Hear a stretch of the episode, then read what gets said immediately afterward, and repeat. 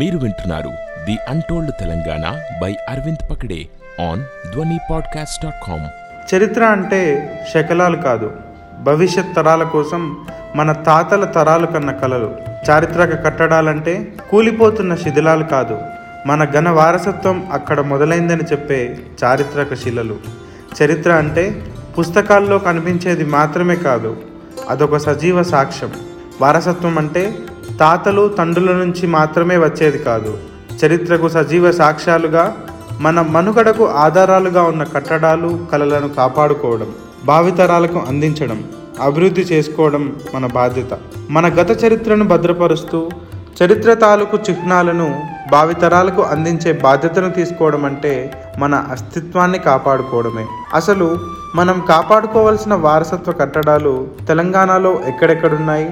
ప్రస్తుతం అవి ఏ పరిస్థితుల్లో ఉన్నాయి? వాటిని కాపాడుకోవాల్సిన అవసరం వాటి చారిత్రక నేపథ్యం వీటన్నిటి గురించి ఈరోజు ప్రపంచ వారసత్వ దినోత్సవం సందర్భంగా ప్రత్యేకమైనటువంటి పాడ్కాస్ట్ ఇది. అసలు వారసత్వ సంపద అంటే ఏంటి? చారిత్రక సంపదను గుర్తించే క్రమంలో సాధారణంగా మూడు రకాల పద్ధతులను పాటిస్తాం. సాంస్కృతిక వారసత్వ సంపద చారిత్రక వారసత్వ సంపద సహజ వారసత్వ సంపద అని మూడు రకాలుగా విభజించవచ్చు. అనాదిగా వస్తున్న కళలు వేడుకలు సంస్కృతి పాటలు గ్రామీణ జానపద కళలు పండుగలు జాతరలు వేషధారణ మాట పాట ఇలాంటివన్నీ కూడా సాంస్కృతిక వారసత్వ సంపదలోకి వస్తాయి. చారిత్రక వారసత్వ సంపద అంటే రాజులు వారు కట్టించిన కట్టడాలు ఎన్నో వందల ఏళ్ళ నాటి భవనాలు కోటలు గడులు ఇలాంటివి. చరిత్రతో సంబంధం ఉన్న వస్తువులు పురాతన వస్తువులు ఇవన్నీ కూడా చారిత్రక వారసత్వ సంపద కేటగిరీలోకి వస్తాయి.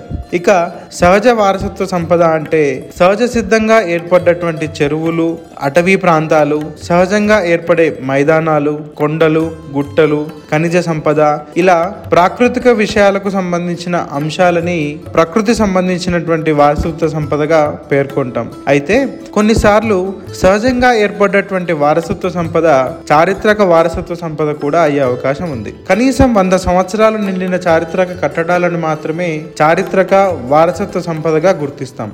సహజ వారసత్వ సంపద చారిత్రక వారసత్వ సంపదగా మారే క్రమంలో రాజులు దాన్ని అభివృద్ధి చేయడం కానీ దాన్ని ఉపయోగించుకోవడం కానీ సహజ వారసత్వ సంపదను పరిరక్షించుకునే క్రమంలో తీసుకునే చర్యల మూలంగా ఆ సంపద సహజ వారసత్వ సంపదగా అలాగే చారిత్రక వారసత్వ సంపదగా మారుతుంది. ఆ క్రమంలో వారసత్వ సంపద పరిధి పెరుగుతుంది. మన గత చరిత్రకు సంబంధం ఉన్న మన మూలాలను అన్వేషించే క్రమంలో లభించే ఆధారాలన్నీ వారసత్వ సంపద కిందకే వస్తాయి. ఆదిమ కాలం నుంచి నాగరికత అలాగే ఆ తరువాత రాజుల పరిపాలన వారి పాలనా తాలూకు కట్టడాలు శాసనాలు రాజ్యస్థాపనకు సంబంధించిన కోటలు స్వాతంత్ర పోరాటం నిజాం కాలం నాటి పాలన నిజాం హయాంలో కట్టిన నిర్మాణాలు ఇలాంటివన్నీ కూడా తెలంగాణ వారసత్వ సంపదలో భాగాలే. ఆ కాలంలో జనజీవనాన్ని ప్రతిబింబించిన జానపదాలు సాహిత్యం కళలు పండుగలు ఇవన్నీ కూడా వారసత్వ సంపదే. గత పాలకుల నిర్లక్ష్యం మూలంగా అవన్నీ తెరమరుగై మన మనుగడను మన వైభవం మనకు తెలియకుండా పోయింది. ఇప్పుడు మన మూలాల్ని మన చారిత్రక వారసత్వ సాంస్కృతిక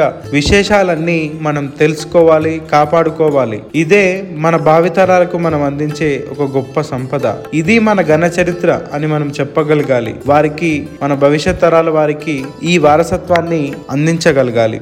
తీవ్ర నిర్లక్ష్యానికి గురై శిథిలావస్థకు చేరుకున్న కట్టడాలను కళలను కాపాడుకోవడం పునరుద్ధరించడం వీటన్నిటినీ పరిరక్షణ చర్యలుగా పేర్కొనవచ్చు. అలాగే శిథిలావస్థలో ఉండి కూలిపోతున్నటువంటి భాగాలను పురాతన పద్ధతుల్లోనే పునర్నిర్మించడం ఈ క్రమంలో ఆధునిక పద్ధతులు టెక్నాలజీ ఉపయోగించుకోవడం ఇలాంటి చర్యలన్నీ కూడా తీసుకొని మన చరిత్రని మనం కాపాడుకోవాల్సిన అవసరం ఉంది. అలాగే అంతరించిపోతున్న మన మహోన్నత సంస్కృతిని పరిరక్షించుకోవడం కోసం అపురూప సంస్కృతి సంపదల సంరక్షణకి ప్రజల సహకారం కూడా చాలా అవసరం. మన సంస్కృతి చిహ్నం ఏదైనా రూపు చెడగొట్టకూడదు. తరతరాలుగా వస్తున్న కళా సంపదలను పరిరక్షించుకోవడం మన కర్తవ్యం. మానవ నిర్మిత కట్టడాలు రాజప్రాసాదాలు ప్రకృతి సిద్ధంగా ఏర్పడిన అపురూపమైన సుందర ప్రదేశాలు శిల్పాలు చిత్రలేఖనాలు తాళపత్ర గ్రంథాలు శిలాశాసనాలు. ఇలా ప్రపంచవ్యాప్తంగా అనేక దేశాల వారికి వారసత్వంగా అనేక కట్టడాలు సంక్రమించాయి. వీటన్నిటిలలో